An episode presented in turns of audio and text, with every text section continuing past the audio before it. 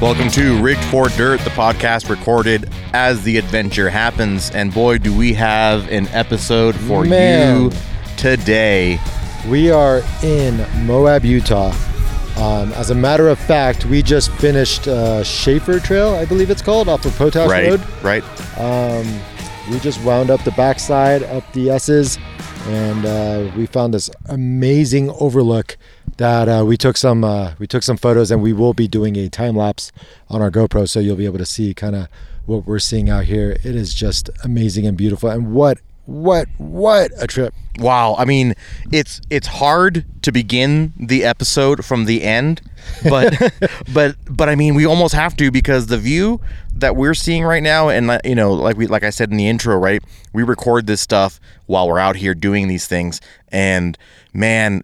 This is literally the end of the trip before we hit the highway to go home. Yeah, and, and I, speaking of that, I want you guys who are listening to just picture in your head a twelve-hour drive starting at five o'clock p.m. Right. All the way back to Orange County from Moab, Utah. Oh, that's going to be a burner. I don't even want to think about it. I don't want to bring the podcast down. Oh, no, we're not bringing it down. We're just showing the hype. twelve hours, and that's how we roll. This is what we do for you. That's right. We could have not done this, but we're going to do it. We could have saved ourselves the hour, hour and a half, two hours of uh, recording. Right. But you know what? I'm really happy that we did, because we're set up on this like ledge. Dude. And not even like not even five feet in front of us is at least a couple thousand feet drop. And at you're going to you're going to see this at you know in the in the photos and the time lapse, and we have the S curves, you know, the switchbacks of Schafer Trail yep. right in front of us, and like this is precisely why you know we wanted to record the episode at the end, because I didn't expect this amazing and spectacular of a place, but it ended up being that way. So well, you were I mean actually you were kind of looking forward to I the was. trail, right? You knew yeah, about it. You just I had did. never been on it. I knew about it. This trail had been on my list of things to do for the longest time, and I mean years, years, years, years, years.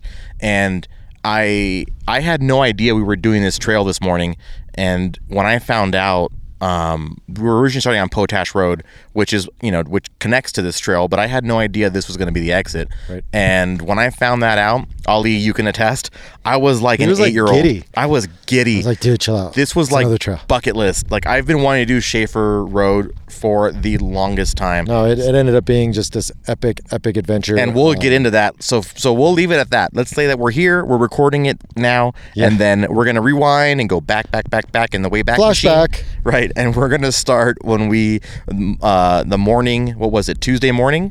Yeah, real yep. quick though, just because you brought it up, we're about over fifty, two hundred feet. Oh, wow. Right now. It was like about two hundred ninety feet above sea level down there, and we're at five thousand. Is it really that much of a difference? Something. Yeah, we climbed quite a bit. Wow. Uh, which goes to show why uh, we kind of ended up in some of those little but, adventures that we were in. Yeah. Anyways, but yeah. So, so let's start the way, way back machine, and we'll go back to, yeah, we'll go back to Tuesday morning. I like your way, way back machine sound, by the way. Good, good job. Good job. So Tuesday morning, right, we did the same thing. It was a burner. We left Orange County on Monday, drove all the way up, recorded well, if you listened to the last episode. Yep, you know this. And so we'll pick up where we left off, which is Tuesday morning in a hotel, uh, about thirty minutes outside of Moab proper. Uh, Um, right. Big special thanks to K C for setting that up. Dude, right? K C is always like, looking out for supporting us, supporting us. Always looking out. Yeah, always looking out. And what we we spent quite a bit of time with them too. Yeah, but, um, so that's where we begin. Yeah. So we, you know, after getting in at like I don't know, we went to bed at almost one in the morning. Do you wanna do you wanna paint the picture of the hotel we stayed at? Nah. What, what happens? We can blow past. What that. happens when you uh, book super late? For two guys um, that aren't even supposed say, to come. Let's just say that all the good stuff is gone. Yeah. Well, let's put it this way. If you guys ever want to come to Easter Jeep Safari, I would put the reservation in now, as in like a year ahead, um, into town. Otherwise, you're driving an hour. That's really town. that's really the issue of the thing, is mm-hmm. that, you know, I think the, between the time that it took us to get into town, which is about an hour yep. from this hotel, and, and the amount of gas that you burn yeah, driving an hour at each how much way, gas we... Uh, We actually spend getting to and from town. Exactly. That savior, you know, you're going to spend that money anyway. Just get a hotel in town. Well, it's I'll tell you so what, much better. Um, the hotel outside of town was about like, what, fifty miles? Yeah. thirty, fifty miles, something yeah. like that. Once you get into town, from town to basically where you're heading out on trail, you're going to be going another thirty miles. So there's just a lot of driving. So you're better off being in town before you start, you know, offshooting into different parts. Right. Of, uh, and all Moab. of the all of the trailheads are like within two or three miles of like the town area. Really so, close. Yeah. Yeah. So really close. It's to your benefit to just, you know, pro tip number one right there. So, beginning of the podcast.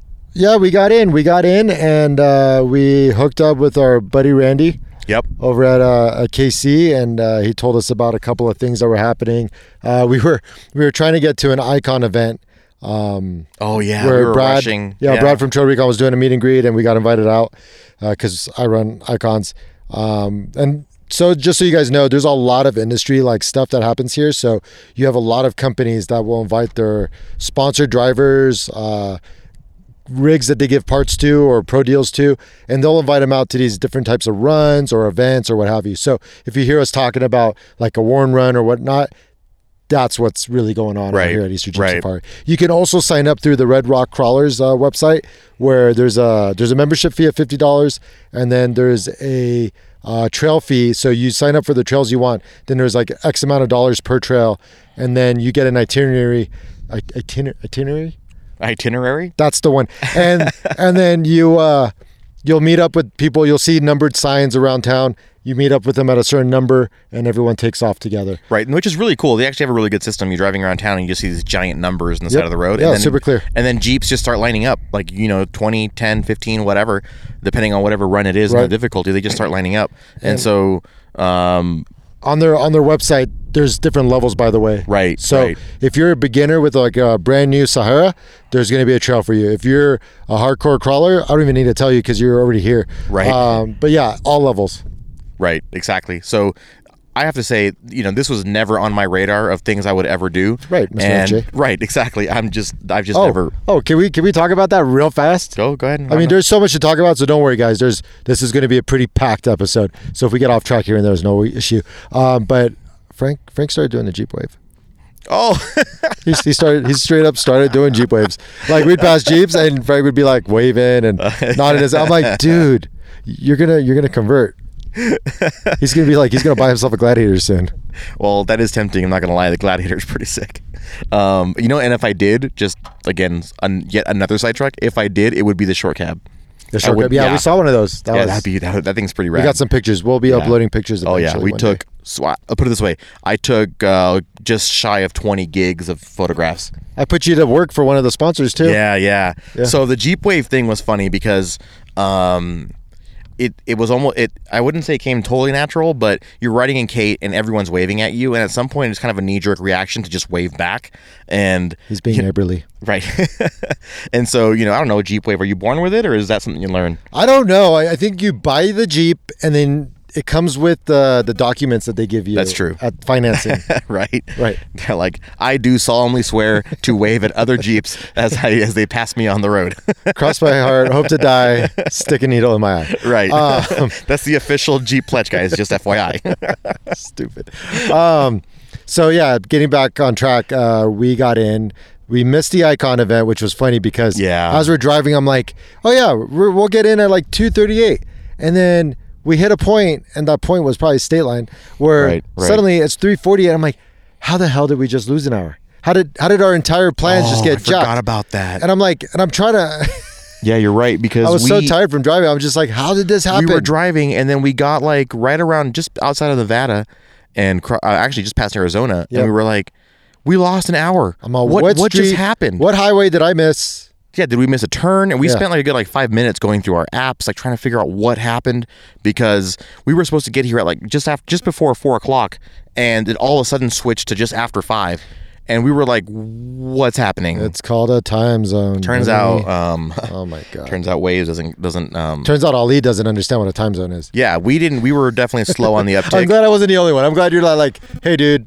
Like time zone. Yeah. We kind of hit, we kind of realized it together when we were looking at our clocks and realizing our iPhones were saying something different from our watches. Um, so yeah.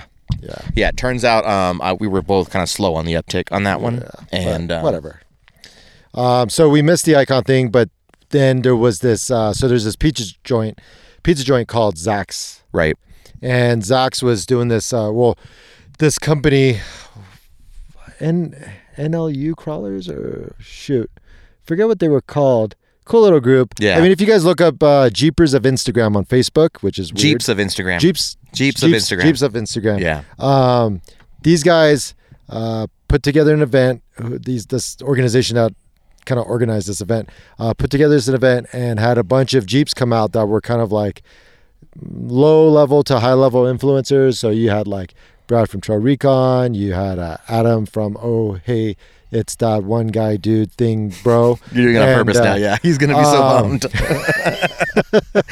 Adam actually came up to me that night and he goes, hey, did you guys, and by the way, if you guys remember, we talked about Adam in the Anzas and one and we just like butchered his Instagram name. It's and, Oh That One Dude with a bunch of underscores in the middle. Right. Oh That One Dude and it's underscores. And of course, oh, and it, and one of them is a number. You can guess which one. Um, and he comes up to me and he goes, hey, did you finally get my name right? Yeah, do you so get it? Oh, underscore like, one. Oh, uh, that. I don't know, dude. I'm sorry, dude. You got so many words in your name. Mine's just like one word with three of them like just stuck together. Yeah, I can't talk. My my name is pretty long. And I even have a um, an underscore in there too. You do have an underscore. So I can't Underscores, talk. Underscores, man. Yeah. Um. Anyways, so, but Adam was there. Uh, we had some like just amazing rigs. We had two Marcos. That was pretty Dude, awesome. That, okay, so we're going to have a whole hot podcast on the fact Just, that you have a doppelganger uh, who's a massive Jeep dude. Um, yeah, Marco's pretty well known. I mean, obviously, Brad and Marco. Amazing chef. Right, amazing chef. It's not the first time we've talked about it either. Right. Like, that, so you guys know that I've been, like, ever since Anza, I've been, like, Marco's doppel, doppelganger. So finally, we were in the same place at the same time, and we both acknowledged that we look way too similar, and... Um, we took selfies. It was really funny. His his daughter, daughter. his daughter walked up to me and she's like, like, "Hey, Dad. Dad," and I was like, "Excuse me." She's and she like, "I goes, need twenty oh. bucks." She goes, "I need twenty bucks for pizza." So, long story short, um, I give her now an allowance, and I'm invited to her birthday, um, which strangely enough is the, the day after. Yeah, yeah it's strangely enough is the day after my anniversary, so that's easy to remember. That's so um, that's it's so really. Yeah, that was really fun, man. That was a blast. I I've, I haven't laughed that hard in a really long time. There'll be shirts, uh, not the Marco. Yeah, I'm going to make a shirt now that I'm going to wear for our next um, off-road event that we're doing. um, and it's gonna it's just going to say not the Marco because that was like the thing all night. Oh, we have we have Marco one and Marco so two. Funny. We just got to find Polo. Um, and, and we took a picture of you guys next to each other. And really, yeah. I mean, it's funny. Even your noses, like, it is weird. It is kind of weird. You guys do look alike. I didn't think we looked that much alike. Like, I figured it was just the beard and the fact that we're both brown. But then I saw the pictures and I was like, oh, this is this is awkward. This yeah. is strangely the same person. That was funny. So... Yeah, so we went to that event. The event was the event was cool. Most of everyone stayed at the pizza place, and the parking lot was like they made it seem like it was in the back of the pizza place, but it was like to the back across the street, like in a sublot.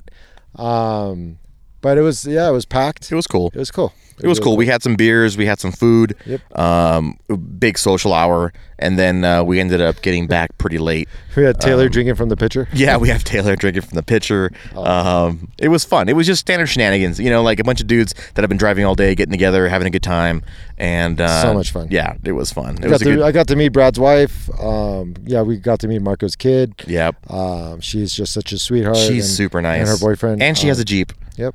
Yeah. Well, the whole family's got the whole a Jeep family's except got for one Jeeps of them, except for one. Yeah. We'll we'll talk about that one day when Marco comes on the show.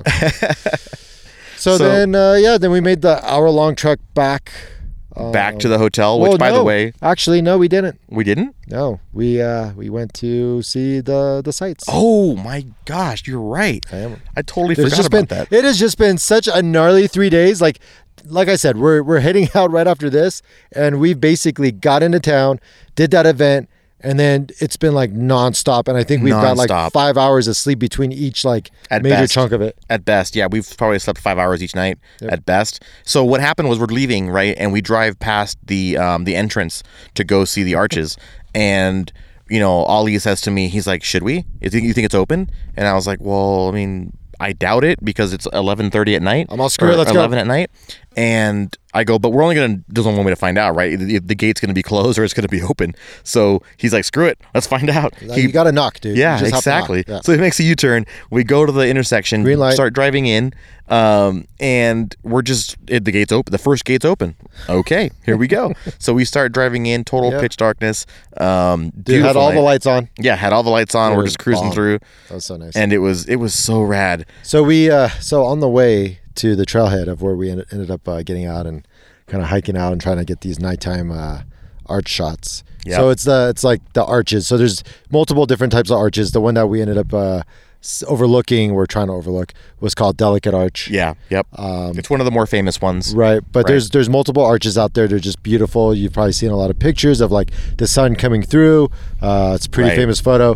Um A lot of people come in the mornings, to your point. Right. Uh, you were talking about that. They, yeah, they, they go catch the shot. sunrise. Yeah, yep. exactly. And uh, so it's a sight to see. So definitely do the arches. Um, I'm a little bummed we didn't do the Colorado River thing, but whatever. Yeah. So on the way there, on the way to the arch, Frank, uh, me and Frank started talking. I'm like, I'm like I, I fucking hate snakes. Like that's that's my thing. Actually, right now, there's like this shelf behind us. Yeah. And it's got this perfect crack where this is where snakes live. Like, like uh, the crocodile hunter, God rest his soul, would be like... like elbows deep in there pulling out. I'm like gonna some, pull a black yeah, mamba. Some viper out of there, and exactly. it's like right behind me, so I'm just that waiting for something. That was my really horrendous like, Australian accent. Yeah, that was terrible. um, but like something's like just gonna bite me right now any minute, but whatever. Yeah, so um, so I'm like talking about snakes, and Frank goes, I don't think there's any major predators in Utah. Like, oh, really? That's awesome. Because then you look, you look around, and you're like, yeah, it's all just kind of dirt. It's all kind of dirt. Looks like rocky, Mars. And there's the occasional cow strolling by. Yeah. And I, I, I said, you know, I really don't think that Utah has. And by the way, keep in mind, there's no service. Right, we're already out like in the yep. sticks, and there's no service, so we're just having a casual Usually conversation. Usually we Google it, right? And so we're like, you know, I'm thinking about it though. I'm thinking to myself, and I, you know, I think of bear country. I think of, you know, Wyoming, yeah, Montana. yeah, exactly, or even the mountains of California, yeah. right? And I'm like, okay, there's bears up here, period. Yeah, the mountains, right? And, and Utah's so, got mountains, but not like out here, not like what you'd it's expect. It's like Red Rock.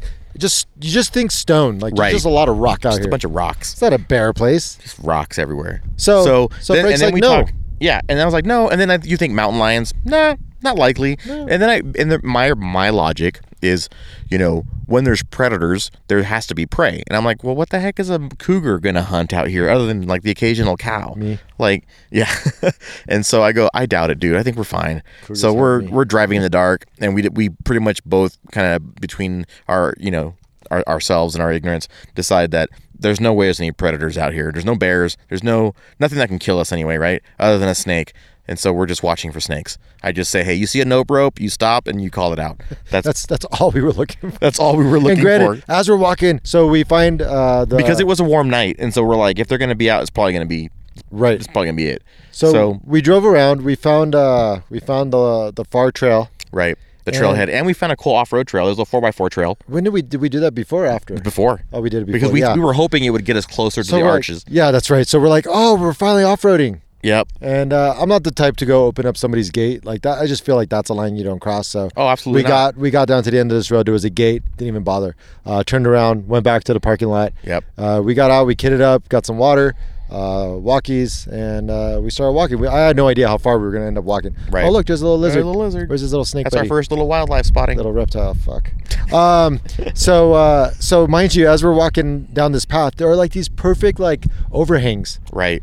For an ambush, but hey, there's no predators out here, so I was right, just looking at caves. These things going in relief. I'm like, oh, cool. Um, even though this is a perfect spot to get ambushed by like a mountain lion, since there are none, it's just really nice to look at. And right. walking. Right. So we're we're we're just hiking, doing this walk around this trailhead to get a view of the arches, and we do it. Right. We get up there, we get some night shots, we do the whole you know shebang, and you know Ollie is occasionally flashing the, the, the flashlight off in the distance, like down the trails, behind just us, kinda, yeah, just behind us, just looking. He's so paranoid. It's it was it was it was actually kind of funny. And so you know we do our thing, we take our pictures, um, we check it out at night.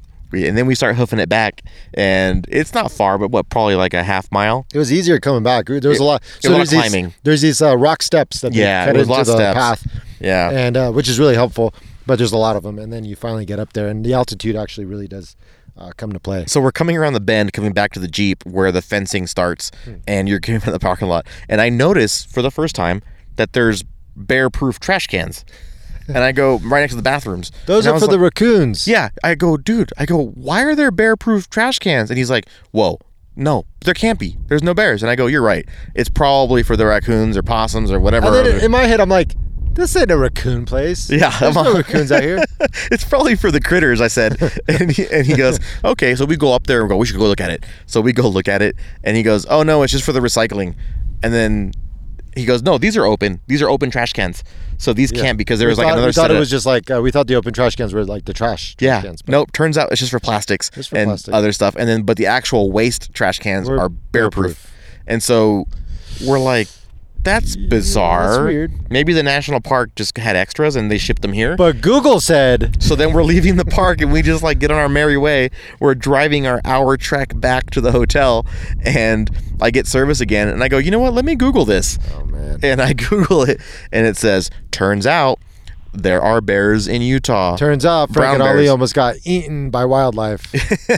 There's brown bears in Utah. Um, no grizzlies, not not since about seventy years ago when the last grizzlies were seen here. Um, but there are brown bears. Fun fact. Uh, yeah, fun fact. No grizzlies. Um, there used to be, though. And um, there are cougars, mountain lions. Those are, and it actually said they were quite common um, out here. So... check number two. I'm just kind of looking behind me going, we are yet sure again in another ambush position. Uh, right, making sure we're not being stalked because we definitely, we literally have um, our backs. We have nowhere to go. We have to go backwards. Like in front of us is a four thousand foot drop. So, um, so then, and then we go, well, you know what? Let's see what else is out here. I go, I wonder if coyotes are out here. Because I remember I said I thought I heard a coyote.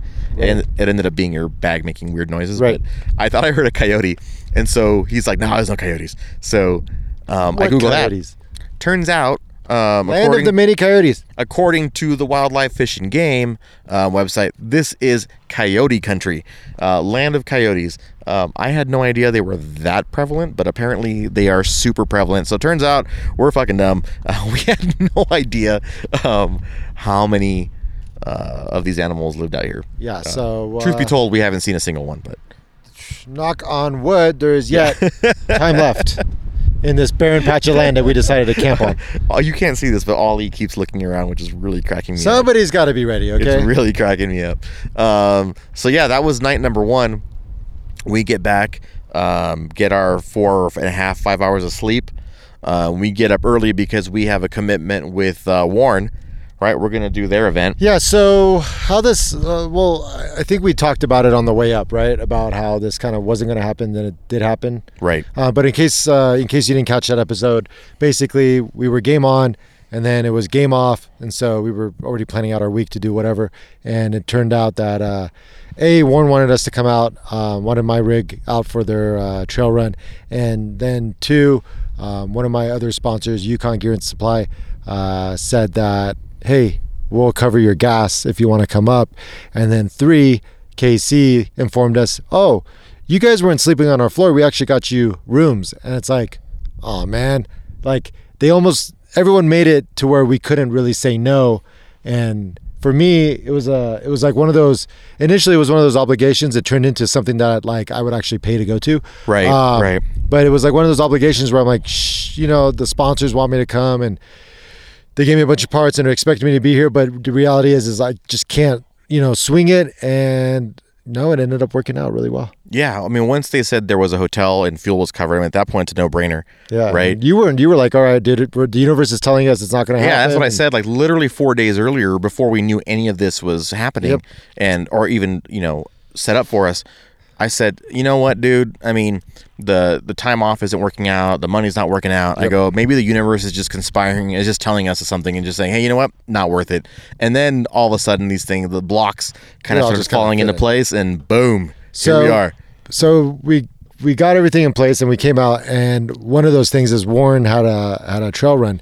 And so what what that means is these sponsored runs are where the industry partner will reach out to the drivers, like I said earlier, and and invite them out. So we got invited out to the Warren Trail Run, and uh, basically we all met up at the um, right actually behind Zax where we were the night before. Right, right. And we woke up. We, we woke up early. We had to be there at eight thirty. So we got some coffee. There was actually a Starbucks in town. Yeah. But I highly recommend going local. Yeah, um, you know what? Some amazing uh, yes, spots. Yeah, super Like the awesome. Moab Garage. Yes, oh, my God. Super plugged for Moab Garage. Yeah. Those guys are awesome. Lunch, um, breakfast, whatever. Like, so bomb burritos, bomb tacos. Like so good. I think everything on that menu is amazing. It was so good. The tacos that we had were stupid. We'll come back to that. Yeah. So um, we got out, met with the group, and, you know, immediately it was my first kind of, like, wake-up call.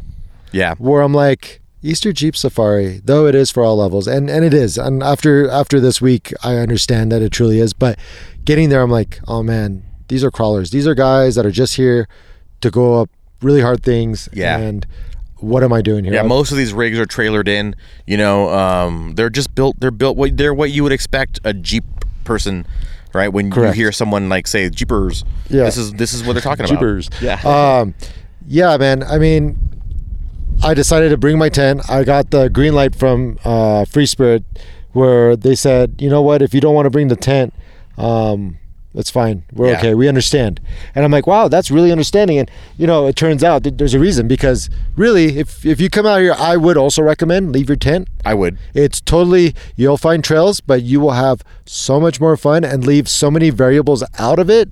To where you're better off just leaving your very uh, your that one variable at home, you know. But we did have this conversation on the way up, yep. and we said, you know, look, if you're gonna do this, and look, let's face it, when you drive Kate and we do our own, you know, separate adventures and do yep. go off, you're gonna have the tent, you're gonna yep. be fully equipped, and you're gonna come across obstacles, and you're gonna need to know how the Jeep handles and, and the how only to get way, over them, yeah, right? and how yeah. to get over them, and the and what to expect and what you can and can't do, and the only way you're gonna do that is if you bring the tent and you bring the Jeep equipped just like you would take it on any other trip. But it so, comes down to three letters. What's that? D I Q. Yep, it does. Dick for shirt. What? Hey, what? um, you went told is driver I Q. Right. Yep. That's right. Dick for comes, short. Yeah. Just saying. What? D I Q. You tell me how you pronounce that. Um, so anyways, so driver I Q. And, and the only way you get driver I Q truly is, A, you could study for it. Sure. Um, absolutely. But the reality is you need seat time. You do. You got to get behind the wheel and you got to give it a try. And so, you know, luckily the Warn um, run was pretty easy. Um had we stuck to the trail that was designated. And um, so we're, you know, we're like you said, right, we met everybody. People, and we'll get to that, people were um, kind of like eyeballing you, giving you sideways eyes. Dude, that wasn't right? the first time. It wouldn't be the last. Yeah. And I got, I got, and I'm not even saying that like a bragging kind of way. It's like more of like a what the fuck are you doing here kind of way. Yeah, um, the good thing is, and we're saying this, but not like they weren't being cool. Everyone was super nice. Yep, but they were just surprised. You could tell yeah. that some of the more seasoned guys and the guys who've been around for longer, who maybe don't even have experience with tents but just understand physics, were like, right. what are you, uh, you know, like you could see it in their eyes. What are you doing here? But I'm interested to see how this turns right. out. That was kind of like, that was the vibe. I don't know what you're doing here, but I am interested to see how this plays out. Yeah, it was, I mean, I can imagine, like, the looks on their faces was essentially saying, like, they were standing on a beach, and they just saw a fish come out of the water and grow legs. And they were just like, they weren't mad, they were just baffled. They were just like, whoa, that right. just happened. so, so, the, so Kate rolls up, and they were like, fish? I am at least, like, two feet taller, yeah, I think, than anybody there. Even yeah. the even the rigs with forties and, like, right. long travel and, like, raised, um, lifted, whatever, like, I was yeah, taller Kate than definitely has a super high clearance, right? And so, um, or you know, it, it's a it's a high high vehicle, and so, um, but yeah, that was kind of the look on their faces. They were just like, what? So they weren't mad. They were just like kind of surprised and kind of perplexed because you know you've got this fish, you know, Kate in water, Moab, and then all of a sudden it's an overlander, and you're like, whoa. So that was the kind of our I like introduction. I like to think of her as a tiger. Yeah, tiger. um. So yeah. So. We we get on we get on the run. We do a little drivers meeting. Uh, great crew, great staff. You could tell there's it's got a real familial vibe. Like like feels like Warren Warren feels like a family. Yeah, they really um, do. The, the all the crew like you know everyone seemed like they almost seemed like they were all related, right? Right, right. Um, it was super nice. Yeah, and and not in a backwoodsy kind of way. Just like you know in a very like awesome you know like they all love hanging out together kind of way. So. We do the driver's meeting and we all take off and we go to the little mini airport here in Moab. It was like right. like helicopters and small planes. Yeah, there's a little air, little local, yeah. little regional airport. And so we that was kind of where we started to hit the dirt. So we kind of did you know the the customary drive to the trailhead, yep. pull off. Everyone kind of airs down, does all that business. Yep.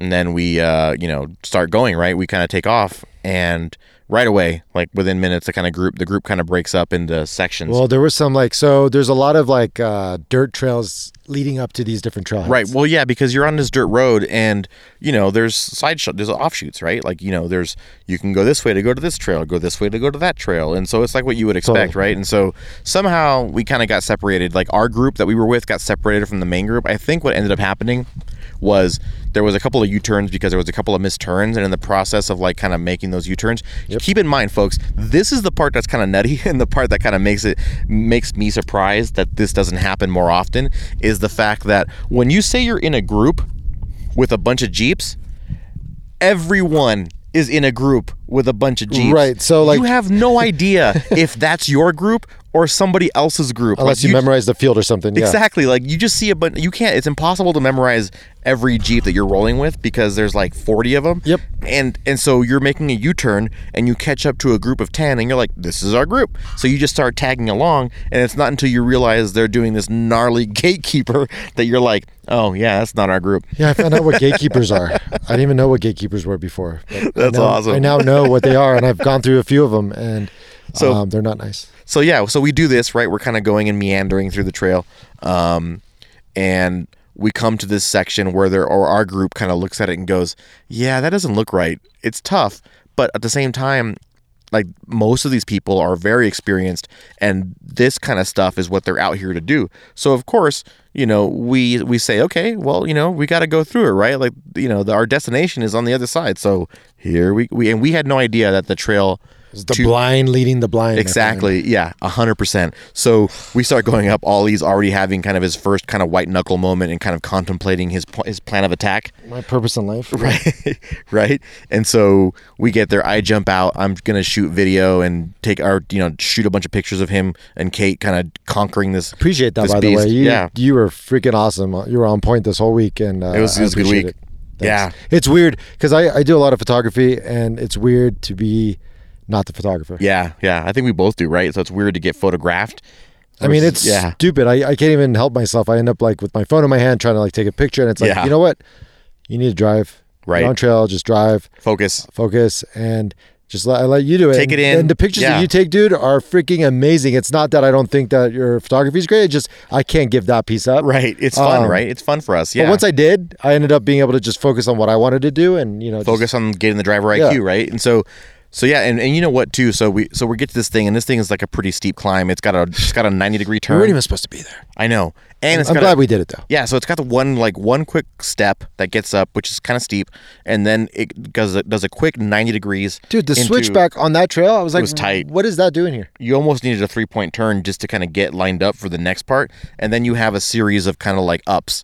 Right, like step ups, yep. And um, so luckily I couldn't spot him. I didn't even think I should spot him on that one because yep. I just I don't know Kate well enough to know how she's going to react to these kind of, you know, situations and off cameras. So luckily Dwayne stepped up. So there was a gentleman by the name of Dwayne with I believe it was his grandson, uh, right, in a white J K behind me, and uh, yeah, God bless He's him. He's like, I'll spot you, and dude, like a champ, he spotted him, walked him through it, and honestly, um, there was only one moment where you, on the second section after that ninety degree turn, where I was like, uh-oh, bad idea. Oh, uh, I bounced. You bounced. Yeah, he came up to it. Did, did the Jeep I did bounce. that bounce. So there's this bounce, right? And you watch it on all these videos, and usually it's the precursor to the Jeep falling over. So the Jeep rolling back, like, rolling, like uh, rolling on its back. It always happens when there's like this this big, like, you know. Like a step. Step, massive step. And Jeeps generally, they'll come up to it, they'll roll their right uh, front tires up on top of it, and then what ends up happening next is they kind of throttle through, and they bounce a little bit, and right. then catch, and then move on.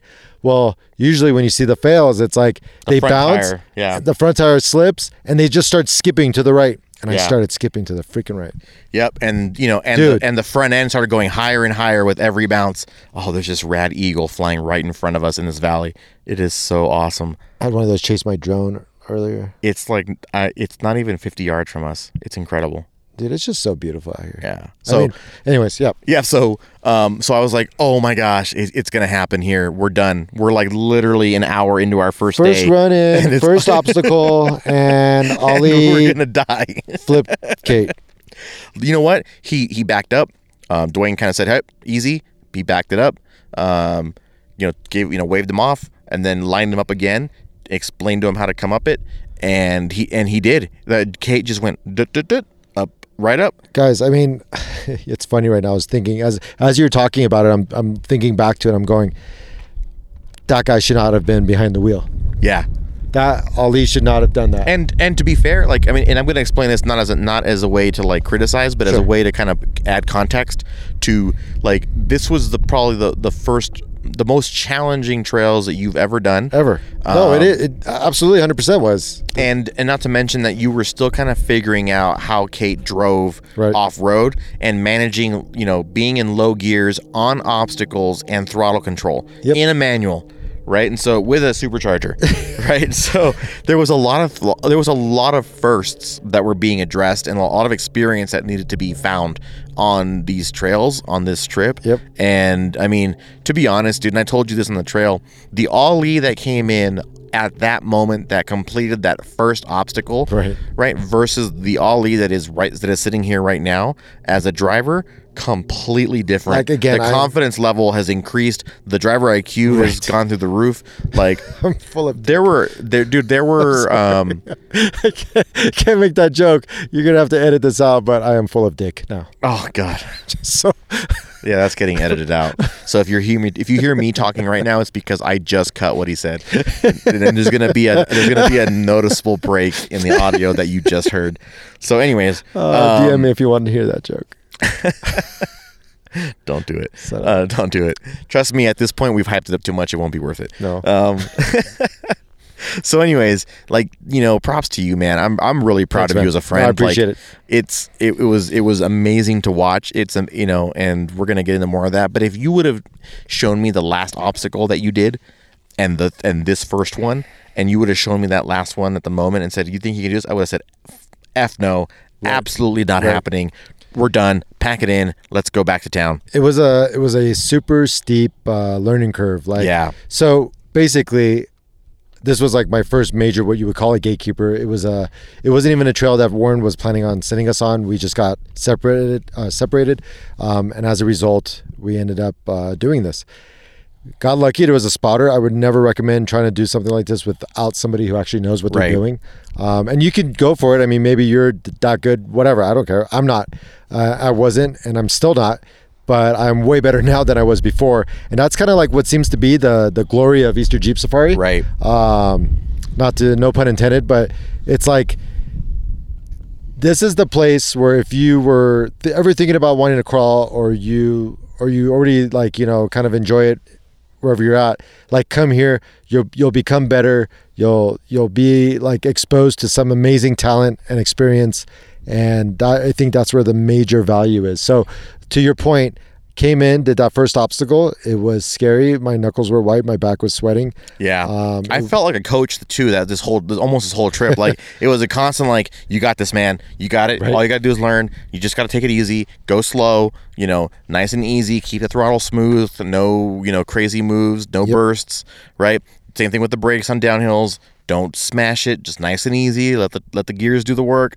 And it felt like a coach almost the entire time. Sure. And it was, but it was cool because it was like, I was also at the same time watching the magic happen before my eyes. It was like, he's getting it. He's he's learning. This stuff is awesome. Right. Yeah. Right. And so luckily that was the only real obstacle on that on that run. The rest of it was pretty scenic and pretty enjoyable.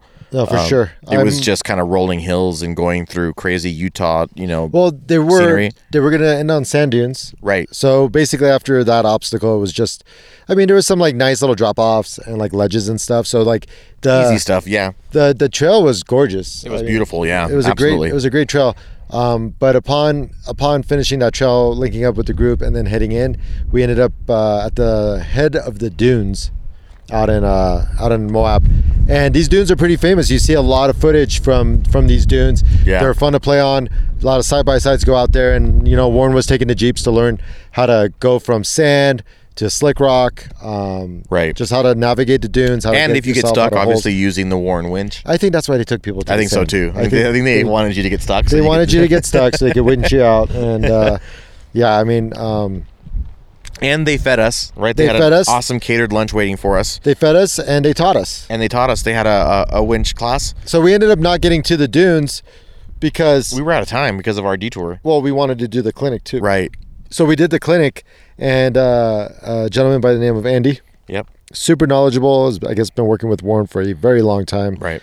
Um, and he basically ran through the entire process of, A, when you buy your winch, how to buy, why you need a certain size, like what the... How to select the right winch yeah, for you. What, so he basically said it's like you take your uh, your curb weight of your vehicle. Your gross vehicle weight, not gross, your curb okay, weight. Okay, your gross vehicle, not the curb, okay. Right. Not the curb weight, the gross vehicle weight, you right. multiply it by two. one point five. Is it, Man, is were it? you listening? Okay.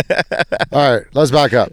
So he basically told us you take your gross weight. Yep. Gross vehicle weight. Gross vehicle weight. You multiply it by one point five. one point five. And then that's the base minimum that you'd want your winch right. to be able to be capable of pulling. Right. So, for example, if your vehicle comes in, you know, if the math comes in at like eighty-five hundred or nine thousand, then you get a ten thousand, right? He goes, at that point, it's pretty much pointless to go to like a twelve or fourteen. You don't need it. Just go to the next, go to the next larger size from what you got. Right, so um, if you get a twelve, if you get a ten thousand, and they make a ten thousand, then get a ten thousand. Right, it's it's pretty it's pretty straightforward. He said, don't overthink it. Um, there's a lot of ways to increase the power of the winch. Right, right, which we'll get into. Yep. Um, but but so you, that's not what's important, is that you just pick the right one, and that's how you do it. Um, yeah, and he says like there's no there's no pride in doing something wrong. Right, so. You got a guy who's like, oh, I got the twelve thousand synthetic platinum right. winch just because it's the bigger number. And the reality is, is it's, it's not what you need. It's not going to do anything for you. Yep. So, you know, the companies won't even want to give them to you because they, they wouldn't want to support a vehicle incorrectly. Right. And so, so then his next point was, you know, because he said, he said yep. that's the number one most common question is, how do I choose the proper winch for my vehicle? That's how. The second most common question was um, synthetic, yep. or, or synthetic or cable. Or cable. Yep. Yeah. So what did he say? He said there's really... There's pros and cons to both. There's pros and cons to both, but at the end of the day, they both accomplish the same thing. Yep, and you have to be um, cautious of using both. So right, in a they both have their, their their their particular things that you need to be careful of. Yep, they both will whip back on you. Uh, yes. Steel tends to whip up. Uh, he said synthetic will whip just the same, but it, whip, it whips tends to whip down. It tends to fall. It, tends it, to it does fall, tend but to fall, but it's not... Um, you shouldn't count on that. Yep, and it can still seriously hurt you. So right. there's like all these like kind of preconceived notions uh, amongst the um, the consumer base, but you know when you hear from the uh, horse's mouth, so to say, it, yeah, it goes so, a lot further. So what was really cool to me, because I was I'm I'm also I'm very new to this personally. Um, what was really cool to me was to hear him kind of describe the testing that goes behind all these things, the testing that goes between their uh, their their particular line, their synthetic line, mm-hmm. um, and so essentially he went over some cleaning tips, some maintenance tips, maintenance tips um, to keep make sure that your synthetic line is up to snuff yep. when you need to use it. But and I'll go over it like super quick, just because you should really kind of get this from the horse's mouth. Um, but uh, essentially what he what he said was. Um, The first thing that you should do is pre-tension the line. Yeah, so when you when you initially spool up your your cable um, or your synthetic rope on a on a cable, you want five. You want it to have five uh, loops around the the drum, and then once you get those five on, it takes a lot of the tension off of the anchor on the on the drum side. That's the minimum for pulling is five. Well, five. If, like when you tension or whatever, right. Yep, absolutely. Um, because if you spool it all out, then you're you're yeah, putting the all pins. the weight on the anchor, right. and then the anchor will will it could potentially fail, and that's a catastrophic right. failure. Um, so five loops on the steel. So when you tension it, five loops on, and then you.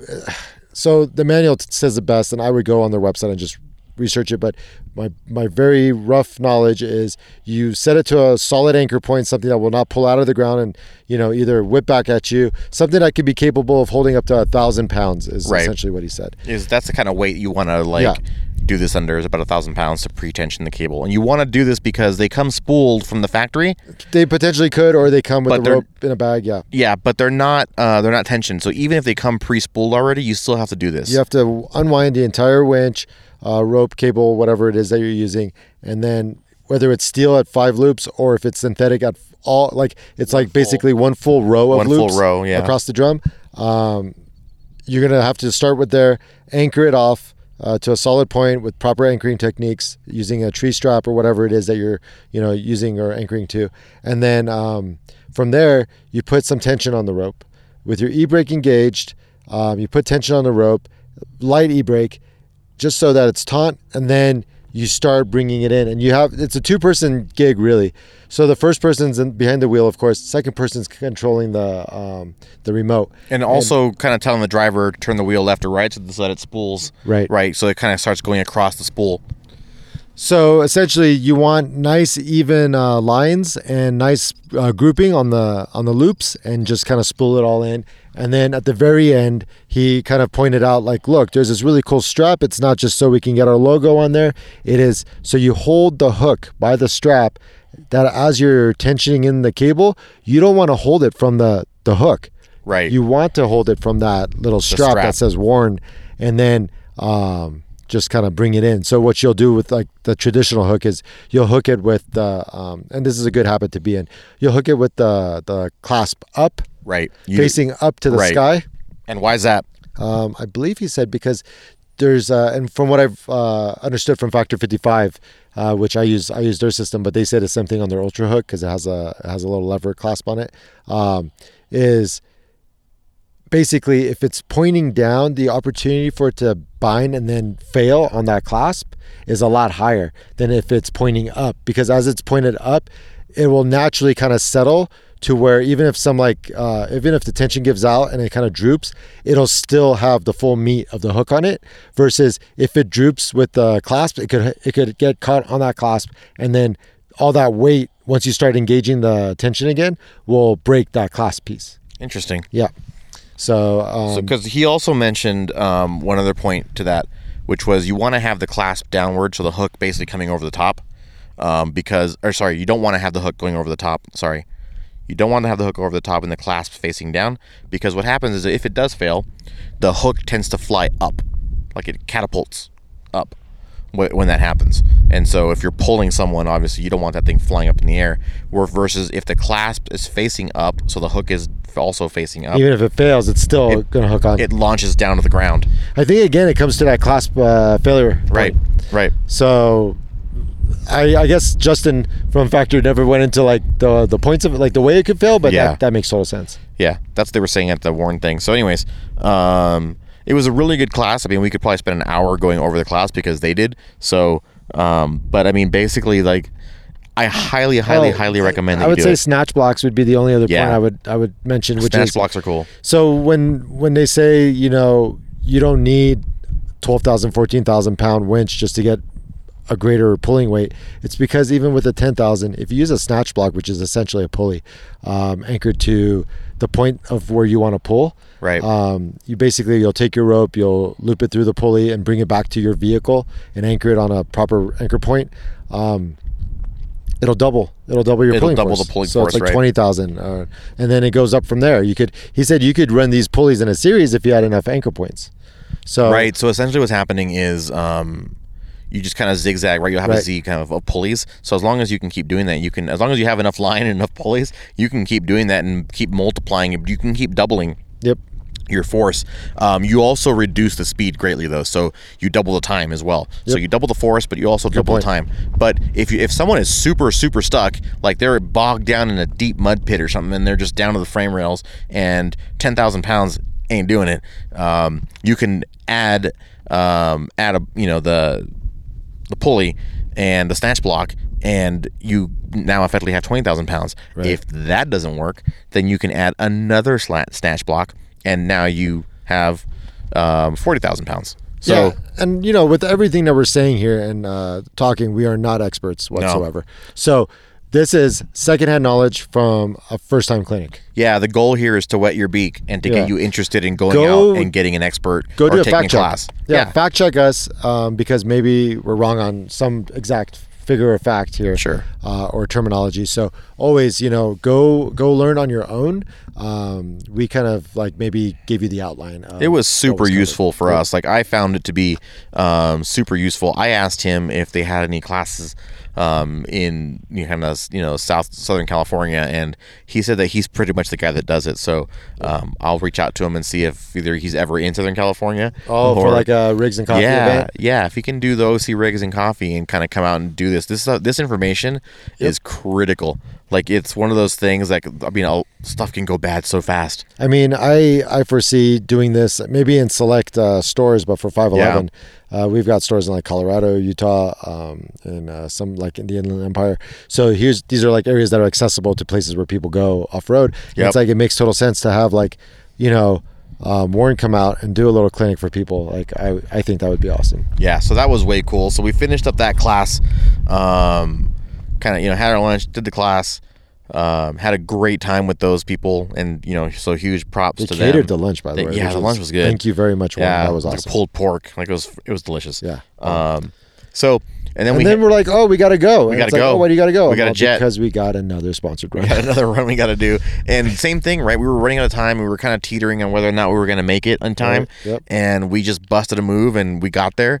And same thing. We roll into the parking lot, and Dude, this these was rigs, even rougher. Yeah, these rigs were even gnarlier than the Dudes last. Dudes on like forty-twos with like Hemi and like you like know just, just full cage, and yeah. I'm like, what the hell am I doing? I mean, they had now? tires that were as tall as me, and I was like, oh, this is gonna get nutty. Yeah, I mean, and my I mean, buddy, who was whose whose run was it? Because we should give them. So my buddy Neil, he's uh he's one of the upper management um, execs over at Yukon Gear and Axle.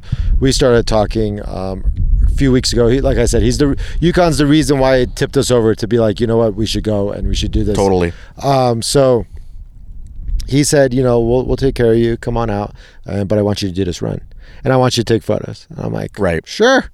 Thank God you were there, because I don't know how I'm supposed to do what I did and take photos. Yeah, it was I took enough a ton just of to photos, like. Yeah. It was enough to make sure I didn't lose my ass on this. Yeah, on for this sure. Run. So this, uh, not that Warren wasn't, Warren served a different purpose. Like, the dunes were a big part of their run. We just never got to the dunes, but we did have a, a really great epic gatekeeper obstacle that right, we, we right. Uh, um, navigated. But the Yukon one was, so Neil hooked up with uh, um, the head of Sexton Racing. Right. Um Dusty Sexton. Dusty. Dusty yeah. Sexton.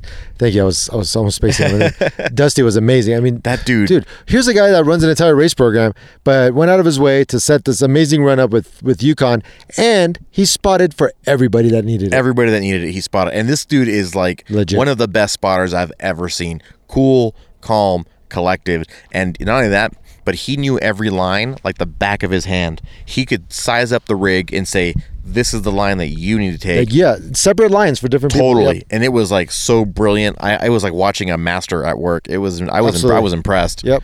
Yeah, me too. And and you and know, his crew, the guys that he brought. Dude, there's that guy. He had that man. It was the he.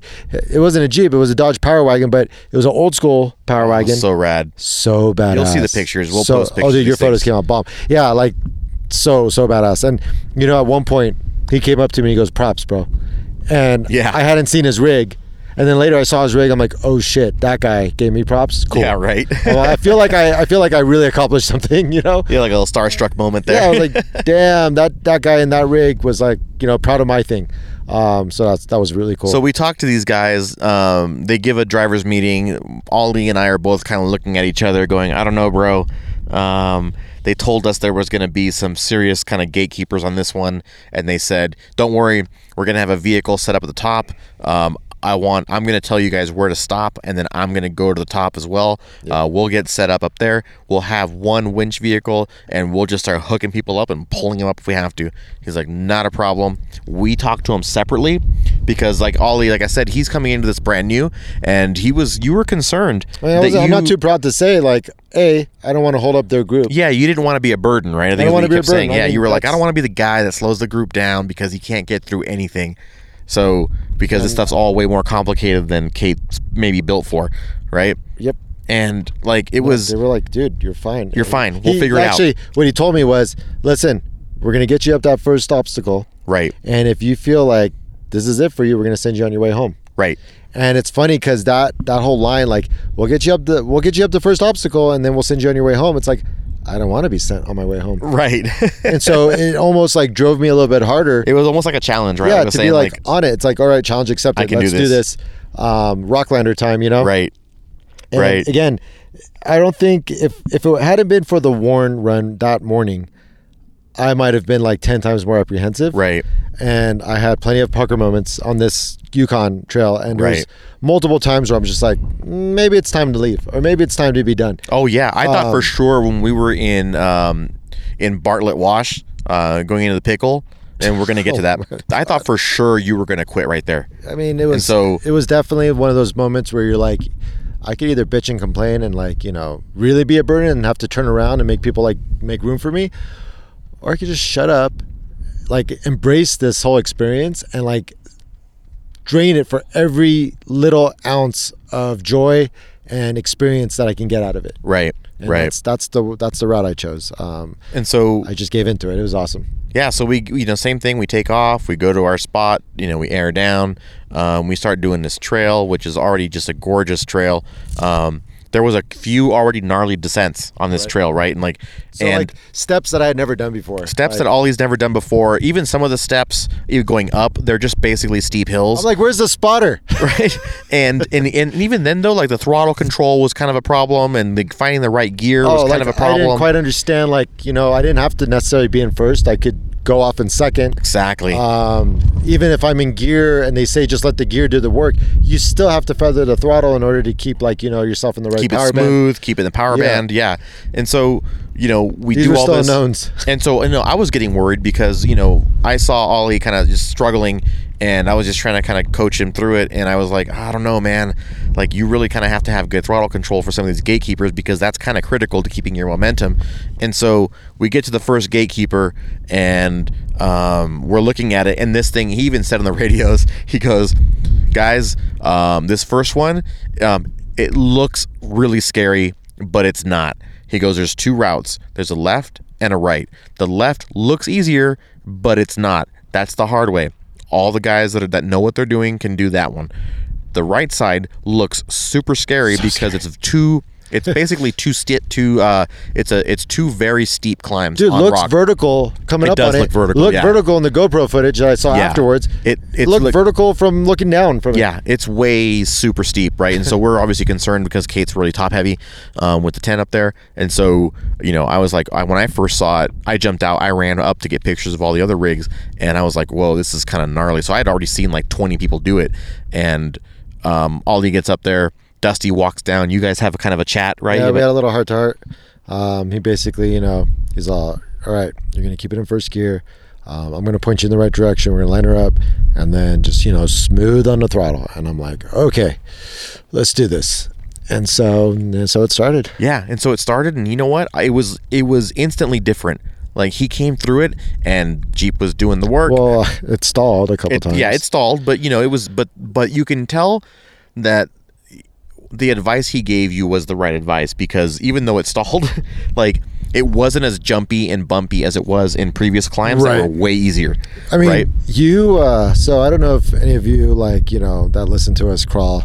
Um, but if you do, you already know what I'm kind of talking about. But if you don't, um, you, you start in slow, and then you get to a point where you're kind of like seeing sky. You're seeing like right. the upper part of the ground, and you're seeing sky, and and you're seeing hands. That's all you see is hands over your hood, like like, like either directing you forward or directing you to the driver. They, they'll say driver, passenger, and that means driver side or passenger side, left or right. Right. But instead of saying left and right, which I think they've they've kind of ascertained throughout the years, uh, decades your left, of this, my right. Yeah, it becomes yeah. very confusing. So they say driver, passenger, and it's right. funny because the first time they told me driver, I was looking at the guy who was driving earlier, and I'm like, okay, towards him, which right. was passenger, and which is like, hilarious because no, you started driver. Yeah, it was hilarious because like, you immediately started going passenger. Oh, everyone's me, like, no, me. He's talking about me. Right, you're the so, driver. If you hear driver, it's towards you. If you're driving, if you hear passenger, it's towards your passenger. Yeah. And anyway, so. I, I go up, and you, when you have a little bit of momentum, you feel like you're in control. Like the vehicle's moving forward, you're not flipping, you're you're just going you're going in a direction, and it feels comfortable.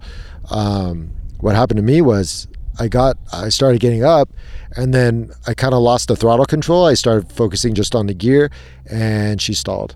Yep. And when you stall, it is the it is the for me at least so far.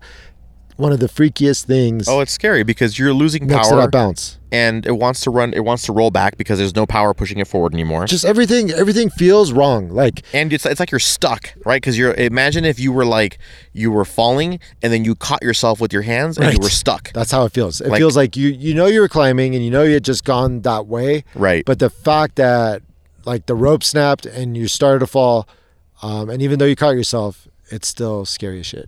Right. And so, you know, I'm I'm glad to say that you overcame it. You went up it. Yeah. And I just and kept my, I ran kept over. Kept my shit cool. Like started her up. She it was weird. She didn't want to start on the on the incline at first. She was kind of like rolling, turning over a bunch yeah, of times. I was like, yeah.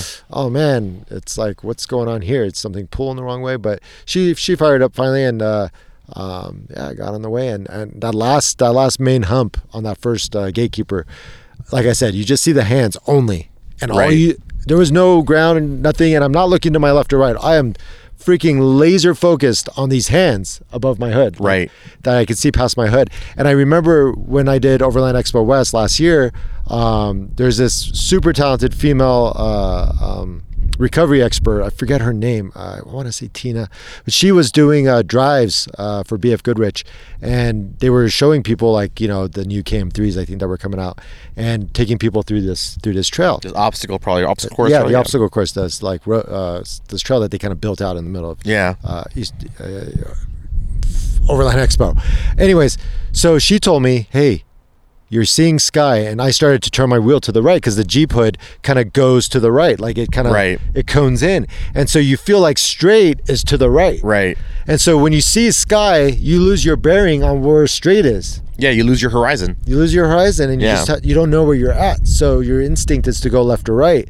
Well, I remembered her saying that, so I just stopped myself from wanting to instinctually yeah. go to the right. I saw these hands, I focused on those, and we got through it.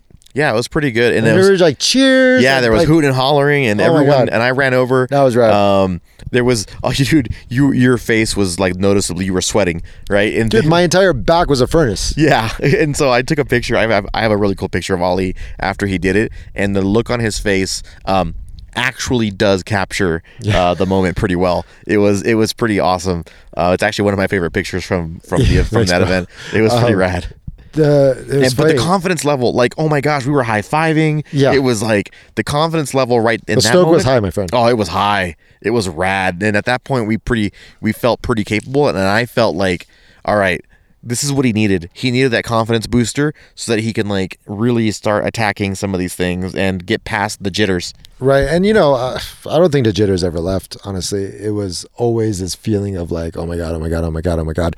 And then you do it and you're like, yeah, that's right. That's that, that trail was my B. Um, but, uh, but yeah, so got through that. High fives. People were like, we were stoked. And then we got on trail with everybody, and, uh, And that was like the hardest thing I think we did up to dinner. Yeah, because, yeah, the rest of the trail was just kind of sightseeing. There were some major ledges, but by there that was point, drops. I was yeah, there was like there was like really steep kind of nosedive steps. Um, but again, that that's not a big deal as long as you you know come at them straight. It was really kind of easy. It was more about the clearance of the vehicle, right? Right. It really wasn't about technical, you know, a technical challenge. Um, So yeah, from there we just kind of meandered through these trails, did a couple obstacles. We went to a really rad tunnel. Yeah, so that it was like a natural geological feature where it formed like a triangle. Like yeah, this tunnel, it wasn't like a traditional like round tunnel, but it was like this, almost as if the two mountains kind of collided together. Like they kind of fell together, yep. yeah, and they just kind of made this diamond that was maybe like seven feet tall, and yep. and in some points actually lower. And you just kind of you would walk through it. And then when you came out the other end, I mean, it was pretty long. It was like a football field yep. worth length. It was pretty long. Yep. Um, yeah. When you came out the other yards. end, yeah, it was, it w- it opened up into this gigantic like valley. like valley, and it was just surrounded by these big like red walls. It was like being in like this mega amphitheater. It was, and and and to boot, you were halfway up it. Like it was like not you. you yeah, you, you weren't like looking up at it. Yeah, you, you were, were just in it, like yeah. coming out of a doorway onto a ledge. Kind like of we're right here, like just looking across the yeah, land. Yeah, it was so gorgeous. Crazy canyons. And so yeah, we took some pictures. We took a big group photo, right, of everyone that was there. So we'll, you guys will see that too. Um, and let me like you'll see that like if you do look at the photos and you go on any kind of social and look up Moab, you'll see like amazing photography. But just the rock here is this like just, orange rust, it's red, stunning. this Red Rock, like it's yeah, it's just it's stunning. Something else. This place is like just pure magic. That's it's all like I gotta say. My my Jeep got a little covered in some of this red rock, and like the floor mats have red on them. And it's oh, like, yeah. I don't want to. I don't want to clean it out. And it's, it's so just, bright red too. It's, it's yeah, like it's, so it's cool. Like practically glowing red. Yeah. Um. So yeah, we did that. We had we and then you know we kind of made our way back to. They had this kind of pseudo camp set up where it was basically dinner. Yeah, they had uh, again, the Sexton Racing trailer out there, and another catered dinner or catered. A friend meal. of theirs is a chef. A friend of uh, Dusty's is yeah. a chef, and basically agreed to. to help out with like, you know, cooking ribs and steaks and chicken for everybody. But this is how you knew that they knew what they were doing, man. And it was next level because they had a tent, a huge tent set up. So immediately you were, you knew that you were going to be out of the wind and yep. you were going to be able to sit down and actually enjoy your meal. Because by this time trying it to started pin it down. drizzle. Started to drizzle. Um, the the wind was kicking up. Massive, and yeah. Was, yeah. And so I guess it eventually at one point it, it actually took down one of the it steaks. It took down one of the steaks, yeah, yeah. But they were quickly on it and it was really, I mean, these guys, they these guys are pros. That's what they do, man. They, they go they, they go racing in the desert. They go right. racing out in places like this. Like they, they have to set up these kind yeah. of camps. So, I mean, amazing dinner. We all had, we had some great conversations yeah, over seconds. dinner. We had seconds.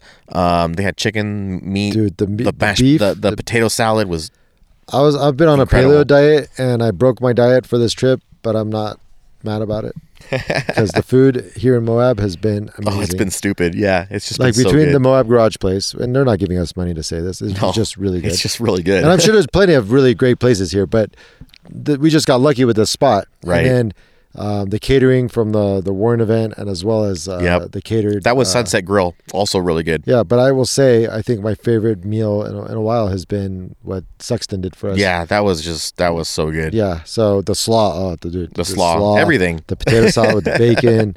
We're uh, now going to turn this into a foodie podcast. Well, my wife always makes fun of me because she listens to these podcasts. She goes, you guys talk about food a lot. I'm like, yeah, it's one of the best parts it's, it's of overlanding and being outdoors and being with your friends and, you know, eat good, drink good, right. uh, have some adventures, have some fun. If you're not doing that, I don't know, man, you're not having a good time, right? In my opinion. Yeah. So food. Yeah. So we do that. Um, now it's obviously dark. It's pitch dark. Um, it's like what, like eight thirty or nine? Like it's pretty late. No, it's, it's it was past nine because I think it was ten. Uh, by the yeah, by the time we got back on trail, it was ten o'clock. It was ten and o'clock. I right. had another conversation where I went up to so, Dusty and Neil. So we talked about this, yeah. and you were like, ah, I don't know if I should. Um, you told me that. Sexton in confidence, or uh, sorry, Dusty in confidence, came went up to you and said, "Don't tell him, but it gets harder for me." Right. He told me. He said after he had done the first gatekeeper, um, he said, "Don't tell him. Don't tell him this." Um, but the and rest. I love that he said that because he, it means he still wanted me to be there. Yeah. He or else says, he would have said, "Tell him, let him make a right. choice." Right. He goes, but the rest are the rest are harder. He goes, but don't worry, you know, we'll just we'll hook him up to the winch and we'll get him up. And I was like, all right, I won't tell him then. So I didn't up until the moment where Ollie kind of had this look in his eyes where he wanted to quit, and I said I, I had kind of so felt much quit. It was just, you know, let's weigh the options. Well, and it was again going back to the first statement, right, where you didn't want to be a burden on the group, and you didn't want to be the guy holding him back, and so you were more kind of trying to be considerate of their time and oh, the fact that it was one hundred percent. Late and running the trail at ten o'clock at night. And well, it was dark, and then. The, the rain started to concern me because I'm like, coming down. Not only am I brand new to this, not only am I going to go crawling with these like experts and pros, but now I'm going to do it in the rain of all. But it wasn't like, dumping rain. It was like a light it was drizzling, rain. Yeah. It was, and so I told, I told enough him, to get the rock wet. Yeah. And so I said, no, dude, you're looking at this wrong. I go, first of all, um, these guys are pros, and they're not going to put you in a bad situation. Everyone's here to have a good time. Everyone is super supportive. Yep. Everyone wants to see you succeed. That bird almost hit me in the face. Did you see that? No. Oh my gosh. He came straight at this bush, came within like a foot and a half Dude, of my these face. These little sparrows are like lightning fast. They're like little MiGs. That freaked me out. I thought I was about to get, I thought I was about to die. Yeah. I was about to get a concussion from a bird. You know, one thing I will say is my, my kind of thought on this whole thing was similar to what the Warn, uh, Andy from Warn said when he was talking about like, hey, if you get in a bad spot and you've got like thirty people behind you and they're all pissed off or they're honking their horns and they want you to go, he's like, don't. He's all, do what the Camel Trophy guys did. Right. He's all, the Camel Trophy guys would get to an obstacle and they've got people behind them and everything, but they would get to an obstacle that was either sketchy or they'd break down or whatever it was. They'd have to winch somebody out. They'd say, put the kettle on. Yep. Put, put put the tea on. Put the tea on because we're gonna be here for a minute. We're gonna figure this out. We're gonna we're gonna ascertain, assess, yep. assess all that. So really, I mean, I'm just I'm thinking to myself, you know, Dusty probably knew that Neil had invited me. That was made clear. So I was like a guest of Neil's. I was part of the group to like take pictures. I'm thinking maybe he doesn't want to tell me not to go. Right. Maybe he's feeling like, uh, you kind of keep him around. Um, so I wanted him to have every opportunity to say, you know what, you did good. Right. But we're going to go on from here. It's going to be kind of hairy. No, he's like, it's your choice, but we right. can get you through whatever you, you know, face. And when I saw that in the confidence, you know, and I gave him his full out, I'm like, you know, and then Neil, and you see Neil, and dude, let me tell you about Neil. Neil's, Neil's been in the game for a minute, and he has the same enthusiasm and just joy for this that I think he had when he first started. And um, he goes, you know, Ollie, uh, I felt the same way as you do when I first started, and I just got over it, and it's what made me better. And I'm like, oh, what, when you were sixteen? You know, because, you know, we're talking about a director in, at Yukon right. Gear and Axle. He right. goes, no, man, like a year ago when yeah, he really that, started that doing it for himself. Away. And I was like, whoa, okay, because right. you know, he's got a huge background in all this, but you know, with the with the real crawling, and you could tell because he got through everything. Yep. Neil Neil was able to motor through all the stuff. Right. Um, but you know, and when he told me that, and the confidence that he had, and the joy he seemed to have for me just even being there and part of like his adventure. Yeah. I'm like, dude, I'm in. Let's let's. Yeah, that was pretty dude, that, awesome. That was it. That was done. Let's let's do it. Whatever comes. Yeah. Um, and boy, did it come. Yeah. So. So at that point, you know, we just he, you had a conversation with uh, with Neil. Neil sold you on going. Um, I said he was one hundred percent right. Let's do it. Um, I what comes next is intense and awesome. So we're at about um, an hour ten. No way. That yeah, flew by. That flew by. So for your sake, for your sake, um, and you know your commute, because I know most of you like listening to about an hour. You, you based on your feedback, um, we're gonna do this. We're gonna pay some bills real quick, um, and then we're gonna jump into this in part two. Yep. So, so I'd say let's uh, let's first start out with the reasons why we're here. Yeah. Um, you know, we faced a lot of darkness, but we came out through it, just like K C will pull you through it. That's right. That's they are right. the light in the dark. That's they right. They are our homeboys. We love K C. Um, not just because of the parts, but just because we tend to have an amazing time. We do. Every time we do anything with them. Um, actually, whenever the guys that they support get together, so not even with the K C guys, but like when I hang out with Marco or Brad, right. I mean, we just or Adam, Adam everyone, you know, yeah. we just never have a bad time. It's just always fun. Yeah, yeah. So uh, we actually hung out today with uh, uh, Doctor Deathwobble. And uh, which I love that name, dude. Yeah. It's so rad. And Ken and dude, awesome dude, K C guy.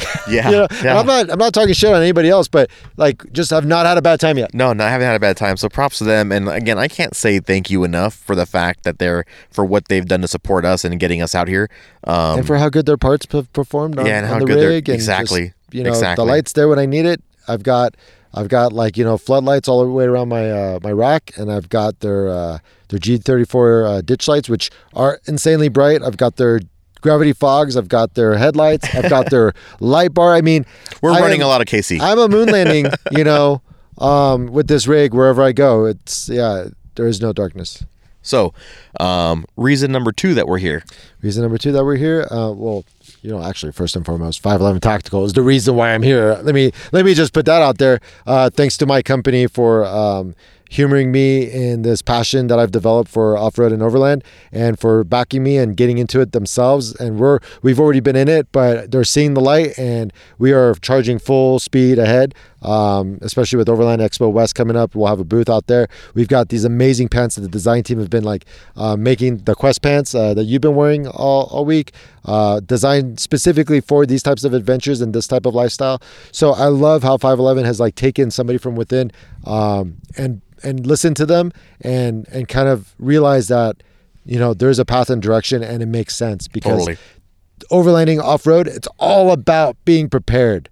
It really is. Like, even Warren's, Warren's tagline is go prepared. Right. Like, this is the lifestyle of people who do not want to be in a bad position. And if they find themselves to be in one, you want to be will prepared. Learn either how to drive out of it or how to winch themselves out of it or however recover themselves.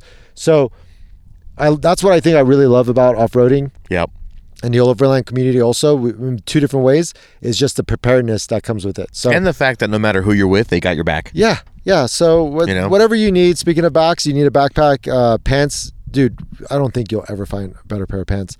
Um, but Uh, I'm biased. Yeah, no. I'm biased, but yeah. I also believe that they're just freaking amazing. So um, five eleven Tactical is the reason why I'm here. They let me come. And then the third reason, the actually. third reason that we're here. The third and, and, and one of the, the most valuable is Yukon Gear and Axle, uh, not only for giving us one of the most amazing times I've ever had in an off-road situation, but for also uh, providing my travel right. and and and gears that that held up to all the abuse and the poor shifting and oh, the man. horrible throttle control that I trust I me those threw gears on them. Those gears were talking a lot this oh, weekend. Man, they, they were, were mostly talking. they were mostly screaming back at Ollie. Yep. But but they were talking. But I figured it out. By the end of it, we be, we became friends. And and uh, and you know, I got that Torco oil in there, so it's like keeping everything nice and lubricated. Sorry, that was a bad plug, but um, it is nonetheless a plug for a company that I love and has been with me for decades with other projects. Um, but yeah, the the gears held up, and. Yeah, man. All right. And uh, last but not least, uh, the sponsors that have been with us from the beginning, right. um, Rigged Supply. Huge thanks to them for always uh, supporting us from the start and believing in this podcast and making all of it possible.